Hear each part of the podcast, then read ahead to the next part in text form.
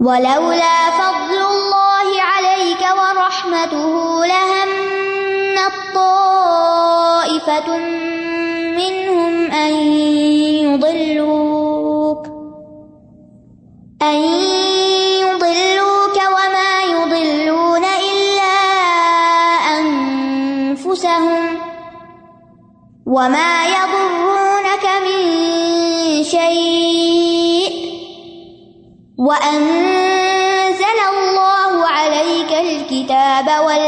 والحكمة وعلمك ما لم تكن تعلم وكان فضل الله عليك عظيما اور اگر آپ پر اللہ کا فضل اور اس کی رحمت نہ ہوتی، تو ان میں سے ایک گروہ نے ضرور آپ کو بہکا دینے کا ارادہ کر ہی لیا تھا۔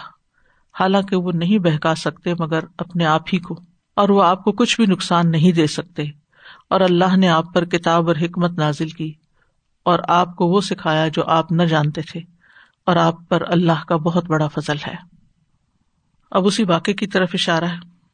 ولا فضل اللہ علیہ کا رحمت ہو اگر آپ پر اللہ کا فضل، اللہ کا احسان اور اس کی رحمت نہ ہوتی یعنی نبوت کے ساتھ جو رحمت آپ کو عنایت کی اور وہی کے ذریعے جو آپ کو حقیقت بتائی، تو کیا ہوتا؟ لہمت تو ضرور ارادہ کر لیا تھا طائف تم من ہوں ان میں سے اس قبیلے کے ایک گروہ نے دلو کا کہ وہ آپ کو پھسلا دیں گے۔ آپ کو یعنی حق بات کرنے سے ہٹا لیں گے۔ وہ ما یو دلو نہ اللہ انفسا اور نہیں وہ بٹکا سکتے مگر اپنے آپ ہی کو۔ وہ آپ کو تکلیف نہیں پہنچا سکتے، کیونکہ اللہ نے آپ کی حفاظت کی ہے۔ وما یو دلو نہ اللہ انفسم وما یا درو نہ من شعی آپ کا کچھ بھی نہیں بگاڑ سکتے، کچھ بھی نقصان نہیں کر سکتے۔ اللہ سبحان تعالیٰ نے ہر ایسے موقع پر نبی صلی اللہ علیہ وسلم کو اپنی خاص رحمت اور فضل سے بچا لیا کہ جہاں آپ کسی بڑی مشکل کا شکار ہو سکتے تھے۔ ایک اور واقعہ جو ہے، جب قریش آئے آپ کے پاس اور کہنے لگے کہ آپ بس ہمارے بتوں پہ ہاتھ رکھ دیں اور ہم آپ کے ساتھ ہیں۔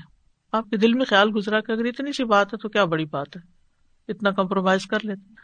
لیکن اللہ تعالیٰ نے آپ کو بچا لیا۔ سورت بنی اسرائیل میں آتا ہے بلولا ان سبت نا کا لقد کت تر کنو الم شعی ان کلیلا اگر ایسا نہ ہوتا کہ ہم آپ کو ثابت قدم رکھتے، تو یقیناً قریب تھا کہ آپ کچھ تھوڑا سا ان کی طرف مائل ہو جاتے۔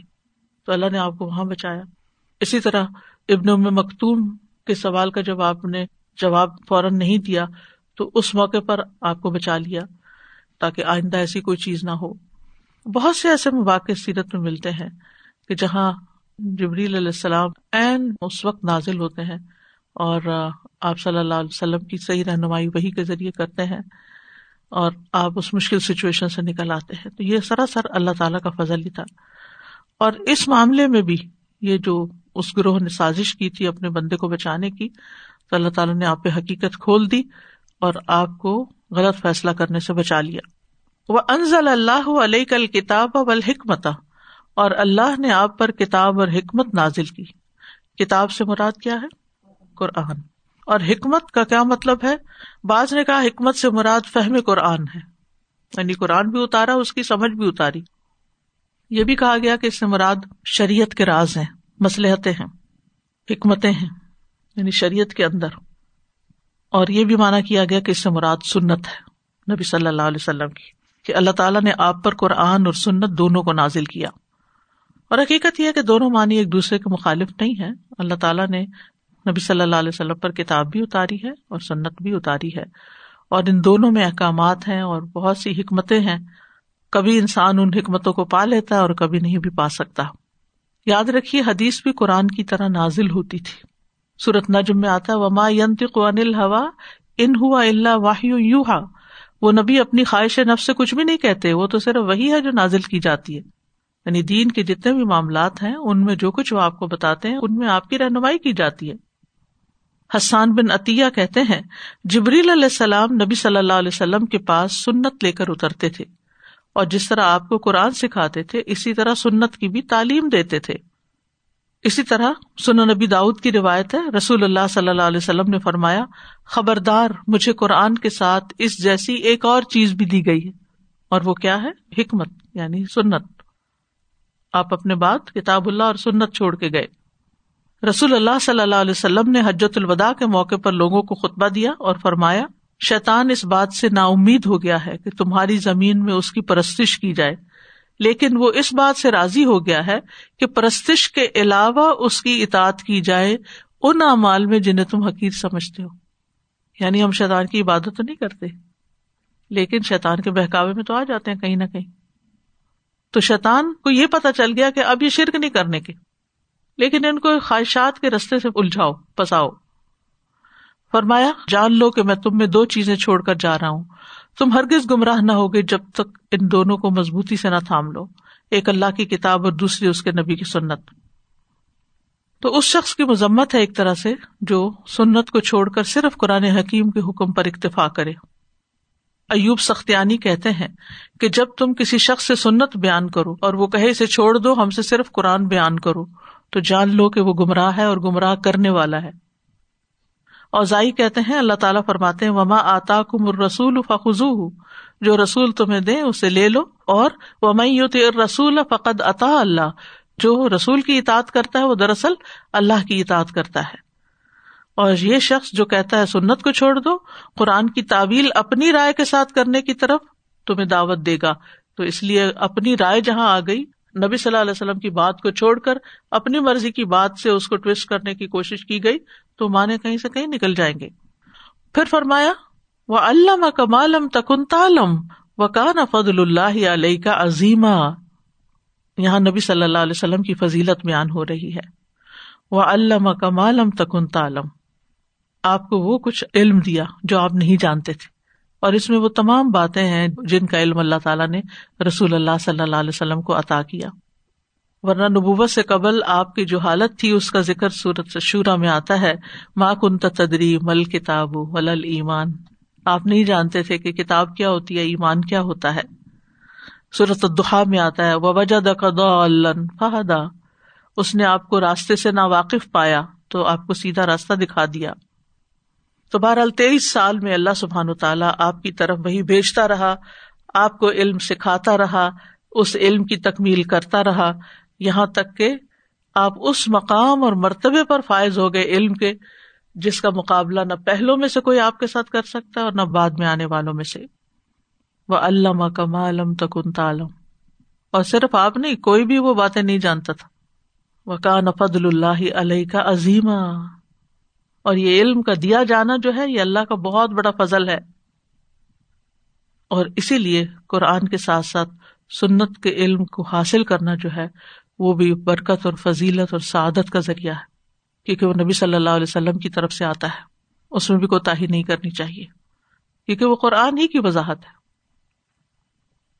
لا خير في كثير من أمر بصدقه إلا من أمر بصدقة أو معروف أو إصلاح بين الناس. ومن يفعل ذلك ابتغاء مرضات الله فسوف نؤتيه أجرا عظيما. ان کی بہت سی سرگوشیوں میں کوئی بھلائی نہیں ہوتی۔ سوائے اس شخص کے جو صدقہ کرنے یا نیکی کرنے یا لوگوں کے درمیان صلاح کرانے کا حکم دے۔ اور جو کوئی اللہ کی رضامندی چاہنے کے لیے ایسا کرے گا، تو ہم ضرور اسے اجر عظیم سے نوازیں گے۔ انسان دو طرح بات کرتا ہے، ایک جہرن اور ایک سرن۔ ایک اونچی آواز میں بات کرتا ہے اور ایک چپکے چپکے کسی کے کان میں بات کرتا ہے۔ یا خاموشی کے ساتھ دوسروں سے الگ کر کے بات کرتا ہے پرائیویٹلی بات کرتا ہے۔ تو فرمایا کہ بہت سے کلام جو چھپ چھپ کے کیے جاتے ہیں، سرگوشیوں کی شکل میں کیے جاتے ہیں، رازداری کے ساتھ کیے جاتے ہیں، ان میں عموماً کوئی خیر نہیں ہوتی۔ اگر کوئی خیر کی بات ہو تو انسان حریث ہوتا ہے، سب کو بتاؤں، سب کو پتا چلے۔ سوائے کچھ سرگوشیوں کے۔ نمبر ایک، وہ یہ کہ اللہ من امر اب صدقہ کہ وہ کسی کو رازداری سے صدقہ کرنے کا حکم دے، جس سے اس کا مال پاک ہو جائے اور ضرورت مند کو فائدہ ہو۔ اور یاد رکھیے، صدقے میں صرف مال نہیں، ہر چیز کا صدقہ ہے۔ یعنی اسمائل کرنا بھی صدقہ ہے، اچھی بات کسی کے ساتھ اچھے طریقے سے کرنا، یہ بھی صدقہ ہے۔ الکل مت بت صدقہ۔ یعنی آپ کسی سے پیار سے بات کرتے ہیں، آپ اس کو کوئی اچھا مشورہ دیتے ہیں، کوئی سمجھاتے ہیں، کوئی اس کے دل کا غم دور کرتے ہیں تو یہ بھی صدقہ ہے۔ تو اس کو اگر آپ الگ ہو کے کریں تاکہ اس کا راز کسی پہ نہ کھلے، تو یہ زیادہ بہتر ہے، چپکے سے کرے مثلاً ایک شخص منہ بنا کے بیٹھا ہوا مجلس میں، تو آپ اس کو چھوٹی سی چٹ پہ لکھ دیتے ہیں، اسمائل، جو کسی اور کو نہیں پتا چلتی۔ اس کو آپ دکھا دیتے تو یہ بھی آپ نے اس پہ صدقہ کیا۔ کسی کو آپ موٹیویٹ کرتے ہیں انکریج کرتے ہیں اچھا آپ بتائیں۔ آپ اپنی اسٹوری شیئر کریں یا کچھ۔ تو ہو سکتا ہے کہ سب کے سامنے بات کرے تو وہ نہ مانے، تو اس کو لکھ کر یا کسی بھی طرح یا الگ لے جا کے، سمجھا کے۔ اچھا اور یہ بات جو ہے، یہ صرف بڑوں کے لیے نہیں ہے، بچوں کے ساتھ بھی ہے۔ بچوں کو جو سب کے سامنے ڈانٹا جاتا ہے، تو بہت امبیرسڈ فیل کرتے ہیں اور ڈھیٹ ہو جاتے ہیں، مانتے بھی نہیں۔ تو اگر چپکے چپکے ان کے کان میں بات کی جائے، تو یہ تربیت کا بہت زبردست اصول ہے۔ اس طرح وہ سمجھتے ہیں کہ ماں باپ ہم پہ ٹرسٹ کرتے ہیں اور ہماری غلطی کسی اور کو نہیں بتا رہے۔ جب انہیں یہ پتا ہوتا ہے کہ سب کو پتا چل گئی ہماری باتیں، تو پھر ختم ہو جاتی شرمندگی، ڈیٹ ہو جاتے ہیں، پھر ڈٹائی سے وہ غلط کام کرتے ہیں۔ دوسری چیز جو چپکے سے بتائی جا سکتی، او معروف، نیکی کا کام۔ یعنی نیکی کا کوئی بھی کام جو قرآن و سنت سے پتہ چلے، یا چاہے صدقہ خیرات کا ہو، یا کسی کی بیماری کے بارے میں ہو کہ اس کی عادت کی جائے، یا کسی کو کچھ دینے لینے کا ہو۔ کیونکہ بازو کا تو ایسا ہوتا ہے کہ کوئی بات کسی ایسے انسان سے متعلق ہوتی ہے کہ جو آپ سب کے سامنے نہیں کر سکتے۔ لیکن آپ کو پتا ہوتا ہے کہ اگر میں اس کو کہوں گی تو یہ اچھی طرح اس کو جا کے سمجھا دے گا۔ تو یہ نیکی کا حکم ہوگا یا آپ کسی کو کوئی بھی نیکی کرنے کے لیے کہتے ہیں۔ اچھا جیسے بچے ہی ہیں۔ اب نماز نہیں پڑھتے مثلاً یا دیر کرتے ہیں۔ تو اگر ہم ہر وقت چیخنے چلانے کے سارے گھر میں شور مچا کے کہیں گے، نماز پڑھ لو، نماز کیوں نہیں پڑھتے، دیر کیوں کرتے ہو؟ تو اس کی بجائے اگر آپ اس کے قریب چلے جائیں، اس کے کان میں بات کریں، کندھے پہ ہاتھ رکھ کے کریں، ہاتھ پکڑ کے کریں، تو اثر کچھ اور ہوگا۔ دوسرے کی عزت کا خیال رکھنا جو ہے یہ بہت ضروری ہے، چاہے بچہ ہو، چاہے بڑا ہو۔ تیسرا یہ ہے کہ جو لوگوں کے درمیان صلاح کرنے کے عمل کو قائم کرنے کا کہے، یا جھگڑا کرنے والوں کے درمیان صلاح کروائے، تاکہ جھگڑے والے آپس میں دوبارہ سے جڑ جائیں۔ تو لا خیر فی کثیر من نجوا ہوں ہوم کی ضمیر سب لوگوں کی طرف لوٹتی ہے، سب انسانوں کی طرف، کہ ان سب کی سرگوشیوں میں کوئی خیر نہیں۔ یہ وہ بھی ہے جنہوں نے اپنی جانوں پہ ظلم کیا، خیانت کی، اور دوسرے لوگوں کے لیے بھی ایک حکم ہے اس میں۔ مجاہد کہتے ہیں، یہ آیت تمام لوگوں کے حق میں عام ہے یعنی اس میں سب لوگوں کو نصیحت کی گئی ہے۔ اور نجوا سرگوشی یعنی کسی تدبیر میں رازداری سے کام لینا۔ تو اکثر سرگوشیوں میں کوئی خیر نہیں، سوائے اس کے جن کا ذکر یہاں پر کر دیا گیا۔ اور اس میں آپ دیکھیے کہ کچھ سرگوشیاں ایسی ہوتی ہیں جو منع بھی ہیں۔ جیسے آپ مجلس میں بیٹھے ہوئے ہیں تو دو لوگ کانوں میں باتیں کیے جا رہے ہیں یا اشاروں میں بات کر رہے ہیں یا ایک دوسرے کو دیکھ کے ہنس رہے ہیں کسی اور کے اوپر۔ تو اس طرح کی چیز جو ہے یہ بھی ٹھیک نہیں۔ یہ ممنوع سرگوشی میں آ جاتا ہے۔ پھر اسی طرح یہ ہے کہ کسی کو تصویر کرنے کا کہنا یہ بھی صدقہ ہے۔ تصویر کے بارے میں آپ صلی اللہ علیہ وسلم نے فرمایا، سبحان اللہ الحمد للہ، لا الہ الا اللہ، اور استخر اللہ کہنا صدقے کے دروازے ہیں۔ امر بال معروف اور نہیں انل منکر بھی صدقہ ہے۔ لوگوں کے راستے سے کانٹا ہڈی، پتھر ہٹانا بھی صدقہ ہے۔ نابینا کو راستہ دکھانا بھی صدقہ ہے۔ گنگے بہرے کو بات سمجھانا بھی صدقہ ہے۔ ضرورت مند کو اس کی جگہ کی طرف بھیج دینا، ایڈریس بتانا، وہ بھی صدقہ ہے۔ اپنے پاؤں سے دوڑ کر کسی مظلوم اور فریاد رس کی مدد کرنا، خود چل کے جانا ساتھ۔ اپنے ہاتھوں کی طاقت سے کسی کمزور کو اوپر کرنا، اٹھانا۔ یہ سب تمہاری طرف سے اپنی ذات پہ صدقے کے دروازے ہیں۔ اور اسی طرح اپنی بیوی کے ساتھ اس دواجی تعلق قائم کرنا یہ بھی صدقہ ہے۔ اور پھر معروف، صدقہ اور معروف میں فرق ہے۔ معروف ہوتا ہے جو منکر نہ ہو، ٹھیک ہے نا؟ اور یہ صدقہ سے زیادہ عام ہے۔ صدقے میں تو مخصوص اعمال آگے، لیکن باقی نیکیاں جو ہے وہ معروف میں آ جاتی ہیں۔ آلوسی کہتے ہیں معروف ہر وہ چیز ہے جس کو شریعت جانتی اور مستحسن قرار دیتی ہو۔ مثلاً کسی کو قرض دینا، کسی ضرورت مند کی مدد کرنا اور نیکی کی صورتیں۔ اور اصلاح بین الناس، لوگوں کے درمیان صلاح کرانا، فساد ختم کرانا، عداوت ختم کرانا۔ اور بین الناس کی بات کی نا، تو مسلم نان مسلم سب اس میں آ جاتے ہیں۔ یہ یاد رکھیے۔ مسلم نان مسلم سبھی آ جاتے ہیں۔ اور صلاح کرانے کی ہمارے دین میں بہت اہمیت ہے۔ نفلی عبادات سے افضل کام ہے۔ نبی صلی اللہ علیہ وسلم نے فرمایا، کیا میں تمہیں نماز، روزہ اور صدقے سے افضل درجے کا عمل نہ بتاؤں؟ صحابہ نے ارض کیا، کیوں نہیں؟ آپ نے فرمایا، آپس میں صلاح کروانا۔ جبکہ لوگوں میں پھوٹ اور فساد ڈالنا دین کو مڑنے والی چیز ہے۔ ایک اور روایت میں آتا ہے، آپس میں صلاح کروانا افضل صدقہ ہے۔ نبی صلی اللہ علیہ وسلم نے حضرت ابو ایوب سے کہا، کیا میں تمہیں ایک تجارت کے بارے میں نہ بتاؤں؟ انہوں نے کہا، کیوں نہیں؟ آپ نے فرمایا، جب لوگوں میں جھگڑا فساد ہو تو صلاح کرا دو۔ اور جب وہ آپس میں ایک دوسرے سے دور ہو جائے تو قریب کر دو۔ اور پھر یہ ہے کہ جو یہ کرے گا وہ میں یف الزال کا ابتغا مردات اللہ اللہ کی رضا چاہنے کے لیے۔ آپ دیکھیں، یہ کام آسان نہیں ہے۔ دیکھنے میں آسان لگ رہے ہیں۔ آپ اگر کسی کو کہتے ہیں کہ تم تصویر پڑھو، تو ہو سکتا وہ کہ کیا تم ہر وقت میرے پیچھے پڑے رہتے ہو؟ تصویر کرو تصویر کرو۔ آپ ہو سکتا بچوں کو کہ اور ان کے ماں باپ آپ کے پیچھے لگے۔ آپ کیا ان کو سکھا رہے ہیں؟ تنقید آتی ہے۔ نیکی کے کسی کام کا آپ حکم دیتے ہیں، اس میں بھی تنقید سننی پڑتی ہے آپ کو۔ تو ان نیکیوں میں رکاوٹیں آتی ہیں۔ آپ اگر کسی کی صلاح کراتے ہیں، تو بعض اوقات وہ آپ کے پیچھے پڑ جاتے ہیں۔ آپ کو برا بلا کہنے لگتے ہیں۔ حالانکہ آپ ان کے فائدے کے لیے کر رہے ہوتے ہیں۔ تو اس میں اگر انسان کی نیت خالص ہو وہ میں یفال ظال کا ابتغا مردات اللہ، یہ سارا کام انسان صرف اللہ کو راضی کرنے کے لیے کر رہا ہے۔ فصو فنوتی ہی اجر نظیما تو سارا اجر اللہ کی طرف سے ملے گا جو بہت ہی بڑا ہوگا، کیونکہ لوگ آپ کو سلا نہیں دیتے۔ بازو کا آپ دو لوگوں کے درمیان دوستی کرا دیتے ہیں، وہ آپ ہی کے خلاف ہو جاتے ہیں۔ تو آپ کہتے یہ میں نے تو نیکی کی تھی، بلائی کی تھی، یہ تو الٹا میرے پیچھے پڑ گئے۔ اس وقت انسان کو دل چھوٹا نہیں کرنا چاہیے، کیونکہ بازو کا انسان کو کوئی ایسا زندگی میں حادثہ ہو جاتا ہے نا، تو انسان کہتا ہے، میری توبہ جو آج کے بعد میں ایسا کوئی کام کروں۔ پھر انسان کہتا نہیں، دیکھو، یہ بہت نیکی کا کام ہے، چلو اٹھو، تم کروا سکتے ہو، چلو صلاح کرا دو۔ تو وہ کہتا نہیں، میں تو قسم کھا چکا ہوں، میں تو نہیں کراؤں گا۔ تو نیکی کے کام کو قسم کھا کے روکنا نہیں چاہیے۔ انسان کو اللہ کی رضا کے لیے خالص ہو کے یہ کام کرتے رہنا چاہیے۔ چاہے کوئی پسند کرے یا نہ کرے، کوئی شکریہ ادا کرے یا نہ کرے، آپ کرتے چلے جاؤ۔ ابتغا مغدات اللہ اللہ کی رضا چاہنے کے لیے، اس کی رضا کی تلاش میں۔ تاکہ اللہ راضی ہو جائے۔ ہر وقت ہماری زبان پہ ہوتا ہے نا، اللہ راضی ہو جائے۔ تو یہ کام ہے اللہ کو راضی کرنے کے۔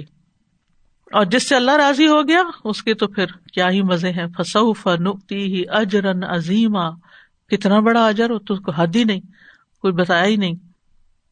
بازو کا تو اجر دنیا میں بھی مل جاتا ہے۔ آپ کسی کے ساتھ خیر و بلائی کرتے ہیں، کسی کے بچے کو سمجھاتے ہیں، ماں باپ کو ہینڈل کرنا سکھاتے ہیں بچے کو، یا کوئی اور مشورہ دیتے ہیں، یہ کرو یا نہ کرو۔ امر بال معروف یا نہیں نیل من بھی کر لیتے ہیں ساتھ۔ تو ہو سکتا ہے کہ وہ آپ کو ناپسند کرے، لیکن اللہ تعالیٰ وہ خیر آپ کی اولاد کے ذریعے آپ کو دکھا دے۔ بازو کا آپ اپنے بہن بھائیوں کے بچوں کو سمجھاتے ہیں، وہ سمجھتے ہیں انٹرفیئرنس کرے ہمارے گھر میں۔ تو ایسے میں ناراض ہونے کی ضرورت نہیں ہے، پریشان ہونے کی نہیں، اللہ تعالیٰ آپ کی نسلوں میں خیر جاری کر دے گا۔ جہاں تک کہ سائد میں سرگوشی کا تعلق ہے، تو سرگوشی کے کچھ آداب ہیں۔ وہ یہ ہے کہ تین لوگ جس مجلس میں ہو وہاں کانوں میں باتیں نہیں کرنی چاہیے، دو لوگوں کو، ایک کو اکیلا چھوڑ کے۔ اور اگر زبان نہیں آتی تو کوئی ایسی زبان بھی نہیں بولنی چاہیے کہ جو ایک شخص بالکل ہی الوف ہو جائے۔ اجازت لے کے کیا جا سکتا ہے۔ اسی طرح اگر کوئی دو لوگ چپکے چپ کے باتیں کرے تو بیچ میں جا کے نہیں گھسے۔ کیا باتیں کر رہے ہو تم؟ یا میں بھی بیٹھ جاؤں یہاں نہیں، ہو سکتا پتہ نہیں، کوئی ضروری کام کرنا ہو۔ تو ان کی میٹنگ میں دخل اندازی نہ کریں۔ اسی طرح اگر دو لوگ سرگوشی کرے تو ٹو بھی نہ لگائیں۔ تجسس جسوس نہ کریں۔ الحمد للہ ہم نے جانا کہ جب استغفار ہوتی ہے، انسان پہلے جکڑا ہوا ہوتا ہے گناہ میں، اور وہ ایک ایک، جیسے جیسے استغفار کرتا چلا جاتا ہے، ایک ایک کڑی کھلتی چلی جاتی ہے، اور اس کی روح جو ہے وہ ہلکی ہو جاتی ہے۔ تو جس طریقے سے یہ الحمد للہ ہم نے پڑھا تو مجھے لگتا تھا کہ علم بھی ایسی ہی چیز ہے کہ انسان جکڑا ہوا ہوتا ہے اور بڑا تنگ ہوتا ہے اپنے گاؤں سے اور باہر نکلنے کا اس کو کچھ وے نہیں مل رہا ہوتا تو علم اس کو رستے سجا دیتا ہے اور اس کو وہ بتا دیتا ہے کہ یہ تم، یہ چیز آسانی سے کر سکتے ہو۔ تو ریلی میں انکریج کروں گی کہ سب کو کہ جو بھی یہ ہے کہ یہ ان کلاسز کو بہت ہی بہترین طریقے سے سنیں اور پابندی سے سنیں تو انشاءاللہ زندگی بہت آسان ہو جاتی ہے۔ اچھا۔ السلام علیکم سمجھ رہی تھی کہ حق کا ساتھ دینے کے لیے ہماری جنرلی جو کرائٹیریا ہوتا ہے نا، وہ یہ ہوتا ہے کہ یعنی آپ کی دوستی ہے یا آپ کی جان پہچان ہے، لیکن واقعی کسی ایسے شخص کا ساتھ دینا جس کو آپ بالکل نہ جانتے ہو لیکن جسٹ اس لیے کہ آپ کو پتا ہے کہ وہ حق پہ ہے، یہ بڑا ویسے مشکل ہوتا ہے۔ ابھی اکثر جیسے بچے باہر کھیلتے ہوئے نظر آتے ہیں نا ساری باتیں کچھ مسلمان بچے ہوتے ہیں اور کچھ غیر مسلمان بچے بھی ساتھ کھیل رہے ہوتے ہیں۔ اور کبھی کھڑکی سے میں دیکھ رہی ہوتی ہوں کہ کس نے گڑبڑ کی ہے۔ تو اکثر مسلمان اگر کسی بچے نے گڑبڑ کی ہوتی ہے تو آپ کے دل کو بلاوے جو ہے نا وہ برا لگتا ہے کہ اس نے صرف اسلام کی بیسس پہ کیونکہ ہم ایک طرح سے تو دکھ اس بات کا تھا کہ اس نے مسلمانوں کی غلطی کی لیکن ہمیں تو اس بات پہ دکھ ہونا چاہیے کہ ہم اس کا ساتھ کیوں نہیں دے رہے جو کہ حق پہ تھا۔ جو بچہ حق پہ تھا۔ یعنی ظالم کی بجائے مظلوم کا ساتھ دینا چاہیے۔ سادہ آئی تھنک میں تو جس آیات پہ جیسے آپ نے کہا تھا نا کہ وہ واقعہ ہے پورا، تو میں سوچ رہی تھی کہ ظاہر ایک ایونٹ ہے یا ایک انسیڈنٹ پیش آیا، لیکن اللہ سبحانہ نے جس تعلیم دی کہ ان کو بھی پتہ چلے یعنی rest of the Muslim community اور ہمارے لیے بھی کس طرح کچھ ہو، تو یو نو کس طرح سے ایک اتنی حکیمانہ اور اتنی، اور مجھے تو انڈائریکٹلی نبی صلی اللہ علیہ وسلم کی اتنی جو مقام ہے اور جو تعظیم ہونی چاہیے، کتنا زیادہ اس پہ اسٹریس ہے۔ تو اللہ تعالیٰ واقعی ہمیں توفیق دیں کہ ہم، ہمیں بھی اللہ تعالیٰ حکمت عطا کریں تاکہ ہم ان معاملات کو بہترین طریقے سے ہینڈل کر سکیں۔ اوکے جزاکم اللہ خیرن واخر دعوانا ان الحمد للہ رب العالمین. سبحانک اللہم و بحمدک، اشہد ان لا الہ الا انت، استغفرک و اتوب الیک. السلام علیکم و رحمۃ اللہ وبرکاتہ.